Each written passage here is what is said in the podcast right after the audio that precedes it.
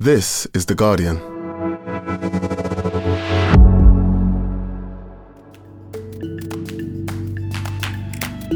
Today, why is monkeypox predominantly affecting gay and bisexual men?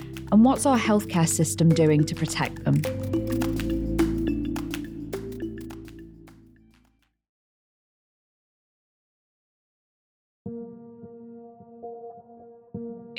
Early 1990s when Dr. Will Nutland had just started his career in public health. And around him, friends, loved ones, and other men in his community were being diagnosed with HIV. One of my friends saw his lover die at a really early age, and I was in my early 20s and started to see people I loved and cared for getting seriously ill. I saw it at a time when newspapers like The Sun and the Daily Mail were running the most horrific, bigoted, homophobic bile against us. I saw people I loved and cared for being queer bashed, beaten up on the streets. And I decided that I was not prepared to not be part of the solution. Will has spent the years since then researching HIV and helping to educate people on its treatments. And lately, he's been following the outbreak of another infectious disease that's overwhelmingly affecting men who have sex with men. For the moment, this is an outbreak that's concentrated among men who have sex with men, especially those with multiple sexual partners.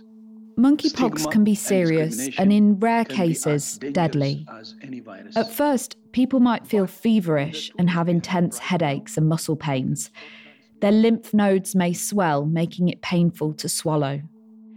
After a few days, they might start to see lesions appearing on their skin, patches of discoloration that begin flat and then swell with fluid. The scar on my nose was starting to pound, and my heart was suddenly coming here and then pounding on my face. It was so painful, and without the, any, any opioids they were giving to me, I, I wasn't able to sleep, I wasn't able to you know, do anything. This is a disease that's spreading worldwide. That the World Health Organization has declared a global health emergency. Since the first case in the UK was detected in May, almost 2,500 people have caught it. Thankfully, here, nobody has died, and we have access to a vaccine. But not everyone who needs it most is able to access it at the moment. Will Nutland and health campaigners like him are using the lessons they've learned from previous health emergencies to act quickly, to speak directly to his community, and to try to get people the help they need. I thankfully remained HIV negative. Many of the people I loved and cared for didn't. Some of those people are no longer alive. So my passion comes from really understanding and believing that there are times in our lives when we need to step forward and we need to do something. And I think we need to do that now with monkeypox. From The Guardian, I'm Hannah Moore. Today in Focus, what we're learning about monkeypox and the people who are most affected by it.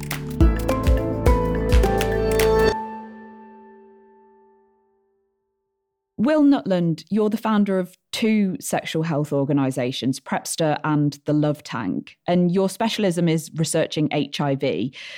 But we're talking to you today because monkeypox has become an increasing concern, particularly for men who have sex with men. What is the situation in the UK at the moment with this virus? Well, until about 10 weeks ago, monkeypox was almost unheard of in the UK. Most of the diagnosed cases were in um, key parts of the African continent. And about 10 weeks ago, um, a very, very small handful of people started to present at sexual health clinics and in hospitals with symptoms, particularly genital lesions, that were being originally misdiagnosed as other sexually transmitted infections that we now know were monkeypox. And what we've seen over the last two months or so is a fairly rapid increase in the numbers of people who've been diagnosed with monkeypox. So in the UK, there have now been more than 2,000 who have been diagnosed. Globally, there are more than 16,000 people the vast majority of the people, both globally and in the UK, we know are men who have sex with men. And that doesn't mean to say that monkeypox can't be transmitted in other people. But right now, the center of those diagnoses are in men who have sex with men. And we do think that most of those infections happened as a result of close physical contact. Sometimes that involves sex, but it doesn't just have to involve sex. We've known about monkeypox for decades. The first cases of the virus were detected in the 1970s. And there have been several outbreaks since then, mainly but not exclusively contained within the African continent. The World Health Organization is planning to change the name of the virus because many people consider it stigmatizing and discriminatory they haven't got round to doing that. So throughout this episode, we are still going to have to use the term monkeypox. What kinds of symptoms are people getting? So the symptoms that we're starting to see with people who are having monkeypox can be unusual rashes, but body rashes that then over a number of days move into spots or sores or lesions. Typically, we're seeing these in and around the genitals and around the anal area but sometimes on the face, sometimes on, on the hands and the feet. Some people are also getting sore throats, painful swollen glands, headaches, just feeling really unwell. Almost everybody I know who has had monkeypox is saying that they were feeling very unwell, they were sleeping a lot, they felt exhausted. But I also want to caution that we need we need to be careful about necessarily describing these symptoms as symptoms that everybody who has monkeypox will necessarily have it is possible to have monkeypox and to have relatively minor symptoms. What percentage of the overall cases are among men who have sex with men? In the UK right now, we think the percentage of those people with diagnosed monkeypox who are men who have sex with men are in the very high 90s. So somewhere along the, the lines of about 98% of those cases. What have you been doing with your organisations, PrEPster and the Love Tank, to try and raise awareness of this? So PrEPster and, and our parent company, the Love Tank, have a history of working with queer communities, particularly queer men of colour and queer migrant communities. And over the last couple of months, we've been undertaking outreach to those groups of people, and both online outreach through dating apps and sex apps, but also going out into the places where lots of those people meet, um, either meet for sex or meet socially, bars, clubs, sex on premises venues. In the first month, we were only really able to talk about um, symptoms and to advise people what they should do if they if they discovered that they had potential symptoms of, of monkeypox. But now, because of the rollout of the vaccine program, we've been able to help people to understand the benefits of the vaccine and being able to help people to try and navigate the complexities of getting hold of vaccine. What kinds of response have you had from people? I'm impressed and yet not surprised by the amount of resilience that we're seeing. This is not uncommon in queer communities, particularly queer communities, when we're dealing with a health issue, for people to want to take control of and to be in power of their own health and well-being, not only individually but of the people around us, our, our communities. So people have been concerned. People have been wanting to understand what monkeypox is. They want to understand how it can be prevented and how it can be diagnosed. Monkeypox was first detected in the UK at the beginning of May. And then a couple of weeks ago, the World Health Organization declared it a global health emergency. What have researchers learned about this strain of monkeypox in that time and how it's spreading? So, what we've learned over the last couple of months is that monkeypox appears to be being transmitted in ways that we ordinarily are not used to seeing it being transmitted. So, through close physical contact and, and through sexual contact. We're also still seeing possible cases of people who are picking up monkeypox in ways that we are more ordinarily used to seeing monkeypox being passed on through close contact within households and within families. And sometimes, but we think these cases seem to be very rare at the moment, through contacts with physical objects that might be, for example, someone going to a sauna and sitting on a bench or a towel that someone who has monkeypox has, has recently sat on, or, or sharing towels, for example. But right now, there doesn't seem to be a huge amount of evidence to support that that kind of object way is the main driver behind what we're seeing in Europe at the moment. The NHS is advising people, if they have symptoms of monkeypox, to call 111 or a sexual health clinic and to self isolate. Are there any treatments available? So there are treatments available, and those treatments can help people to diminish the impact of the symptoms. What we are hearing, though, is that because it can take a number of days for someone to have a confirmed monkeypox case, for some of the cases that we're hearing about, by the time treatment is offered, it's almost too late. They've been through the worst of their symptoms. So, for some people, the symptoms are relatively mild and they will go away within a few weeks without treatment. But for others, it's more severe. Pregnant women, young children, and people who have compromised immune systems, for example, if they're HIV positive. What percentage of people are ending up in hospital needing treatment for it? So we know right now that about 10% of people who are being diagnosed with monkeypox need to have hospital treatment. And generally, that's because they're getting secondary infections in their in their lesions, for example, that require some hospital treatment to treat those infections.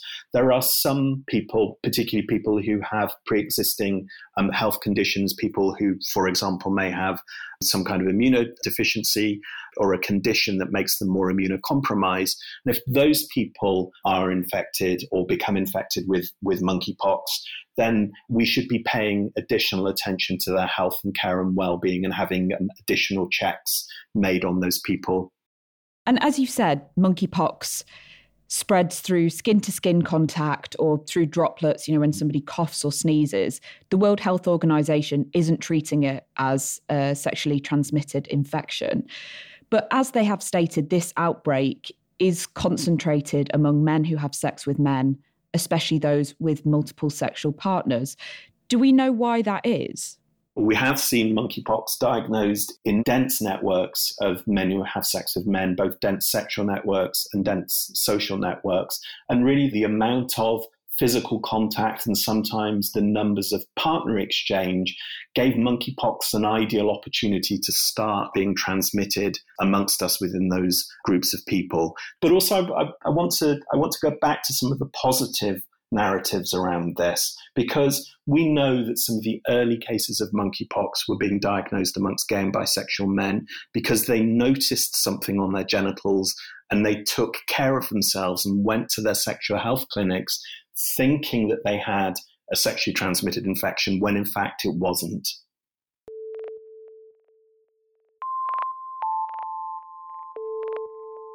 Through the COVID pandemic, we've all seen the importance of having a good test and trace system so that we can tell how a virus is spreading through communities and across the country. What's the test and trace system like for monkeypox? So, in the very early days of monkeypox, contact tracing or test and trace, as we might want to call it, was, was working relatively well. There were relatively few people who were being diagnosed with monkeypox. And as a result, it was reasonably easy to contact people who could have been exposed. The challenge has been that as those numbers have increased, it's harder and harder for our, our public health systems to keep pace with contacting all of those people the NHS has been putting out public health messaging around this. And, eh, you know, if you look at their leaflets, you probably wouldn't get a sense that this outbreak is particularly impacting gay and bisexual men. For example, they've put out a leaflet stating that anyone can catch monkeypox, which is, of course, factually true. But why do you think they've gone with that generalized messaging? So I, I want to be clear both the NHS and UKHSA have not just put out information that people in the general population will see. There has been targeted programs of work that have served gay and bisexual men, particularly gay and bisexual men who may uh, use saunas or sex clubs or be involved in attending sex parties. So there has been some enhanced work, but I, I think, and my view is that, that we need to be putting more of our resources into that enhanced work, more targeted work. I, I have to say to their credit that the folks at, at UKHSA have, have really listened to the feedback that, that a number of us have given on this and have been really open to hearing our feedback on how the work that they do in the next phase can be improved. Do you think that the message is getting through to the people who most need it at the moment? So I think there are groups of gay and bisexual men right now who are not being contacted in the right way about monkeypox. So there's been super vax events happening that have been open access so people can drop in. They might have to stand in line for a while, but they can receive their monkeypox vaccine. And we've seen scenes over the last couple of weekends of thousands of people queuing around the block in South London at London Bridge, where there was a super vax clinic and thousands of people who were able to take time to stand in line, often for, for four or five or six hours, in order to receive their first vaccine.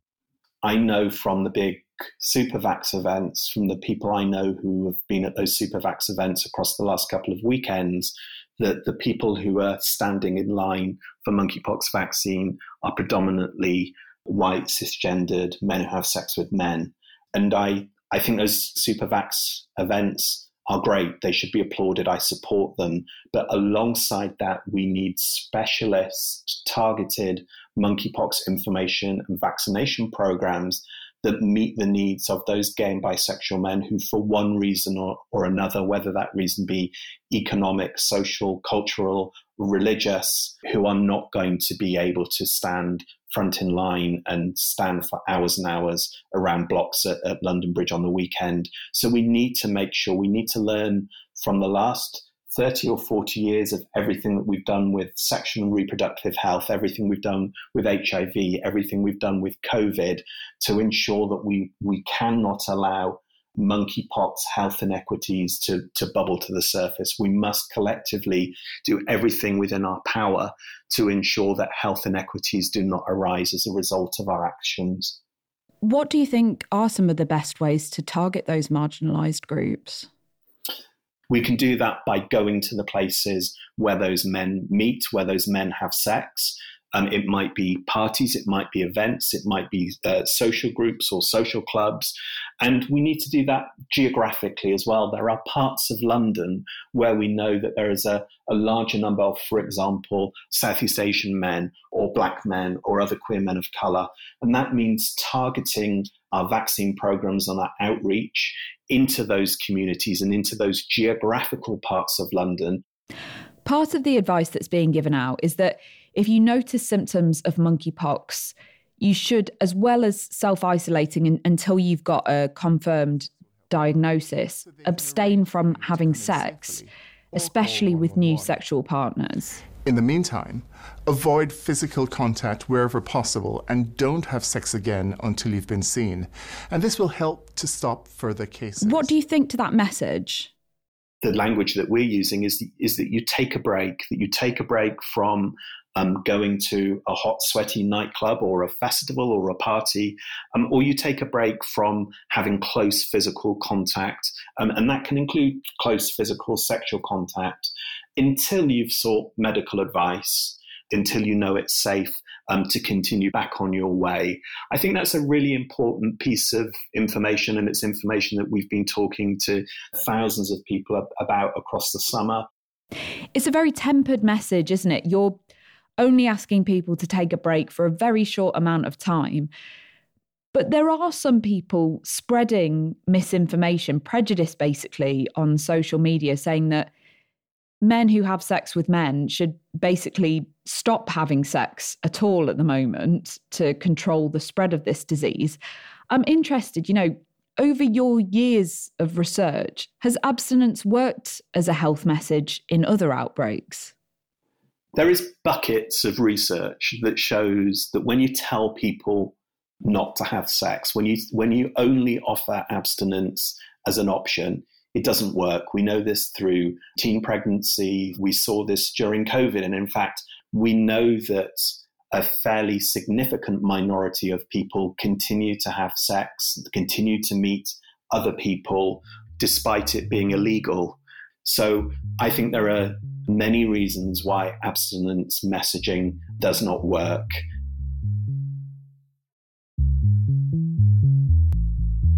Coming up, how well is the vaccine programme working?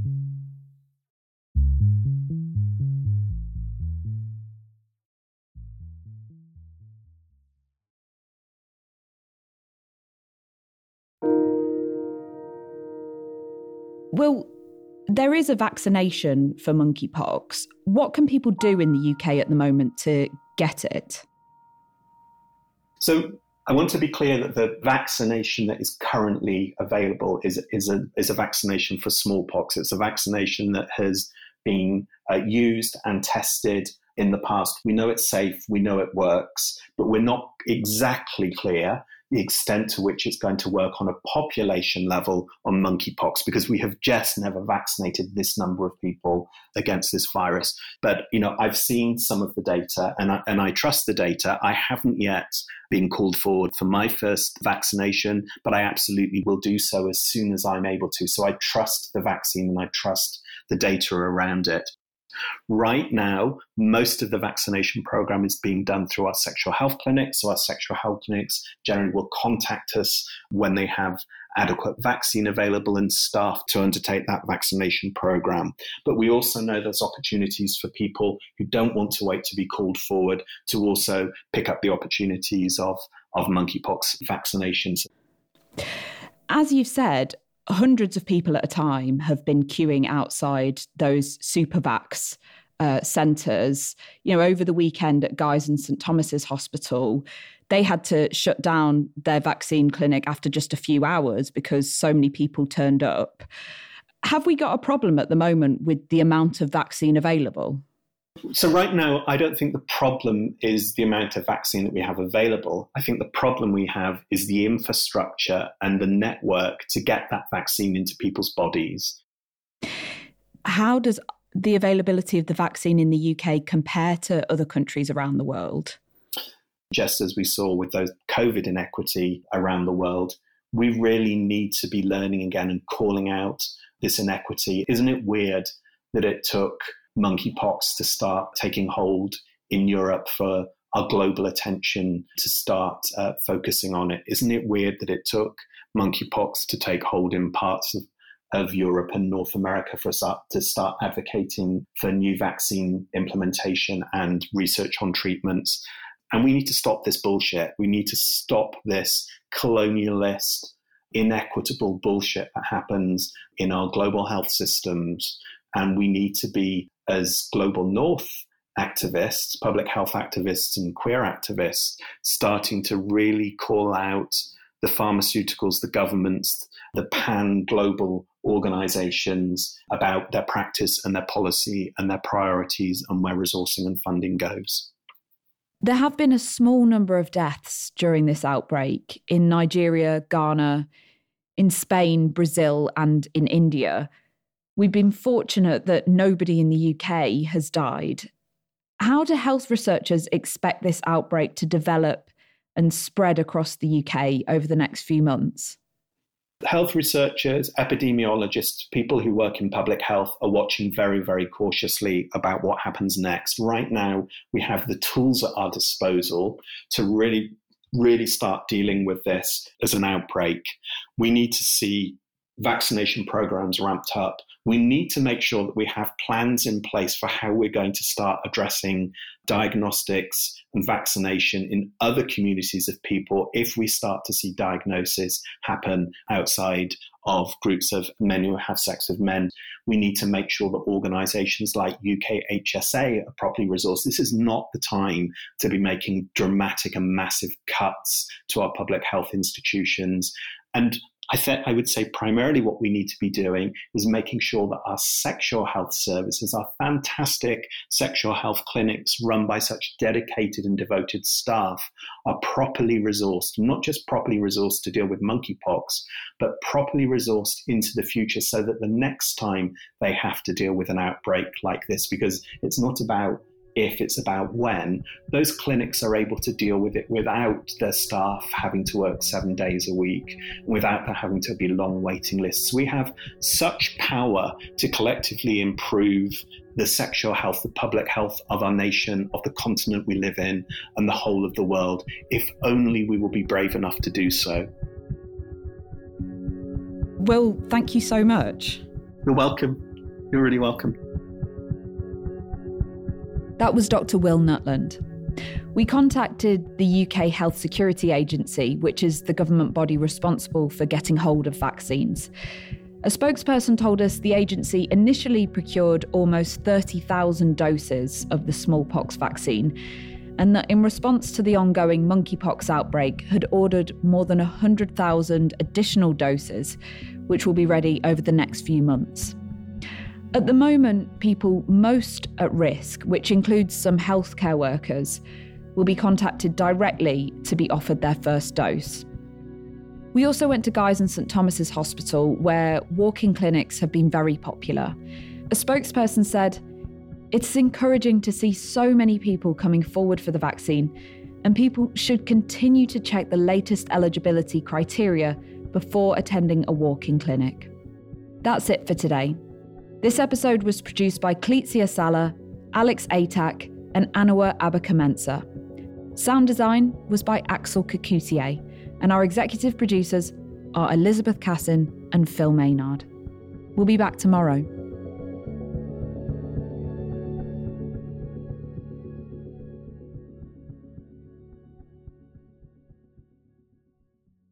This is The Guardian.